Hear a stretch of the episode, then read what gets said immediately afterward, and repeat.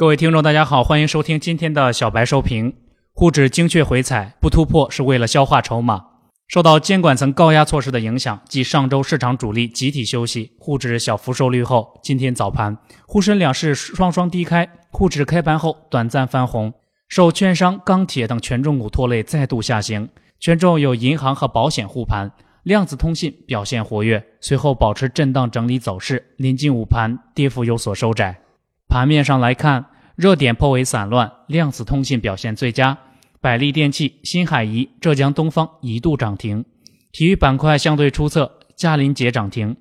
中粮生化涨停，带动央企改革板块起立，国投中鲁、瑞泰科技等跟风上扬。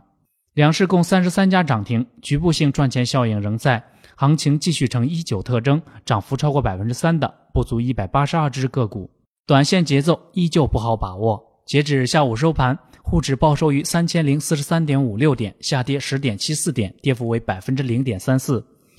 近期沪股通持续净流入，场外资金入市抢筹节奏明显加快，同时外围股指持续大涨，道指标普再创新高，全球量化宽松政策继续，全球量化宽松政策继续，股市对资本的吸引力有增无减，外部环境已经开始为 A 股制造了走强的氛围。欧美股市跌创新高，两融余额连续上升，券商下调融资平仓线等，因而虽然当前股指处于整理阶段，但是行情有继续走好的迹象。虽然股指上行遭遇了一定的压力，但是整体还是具备上涨动能的。在三零三零点附近，刚好是前期平台顶部以及十日均线的位置。沪指精确回撤至三千零三十一点后反弹，说明多头依然牢牢掌控节奏。后期要重点关注股指量能推进情况，近两日量能有萎缩的现象，后续沪指有待放量突破三千一百点整数关口。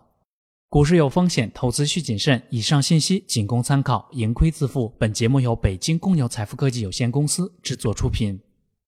最及时的 A 股信息速递，最独到的股市新鲜评论，小白快评，您每日的免费资讯快餐。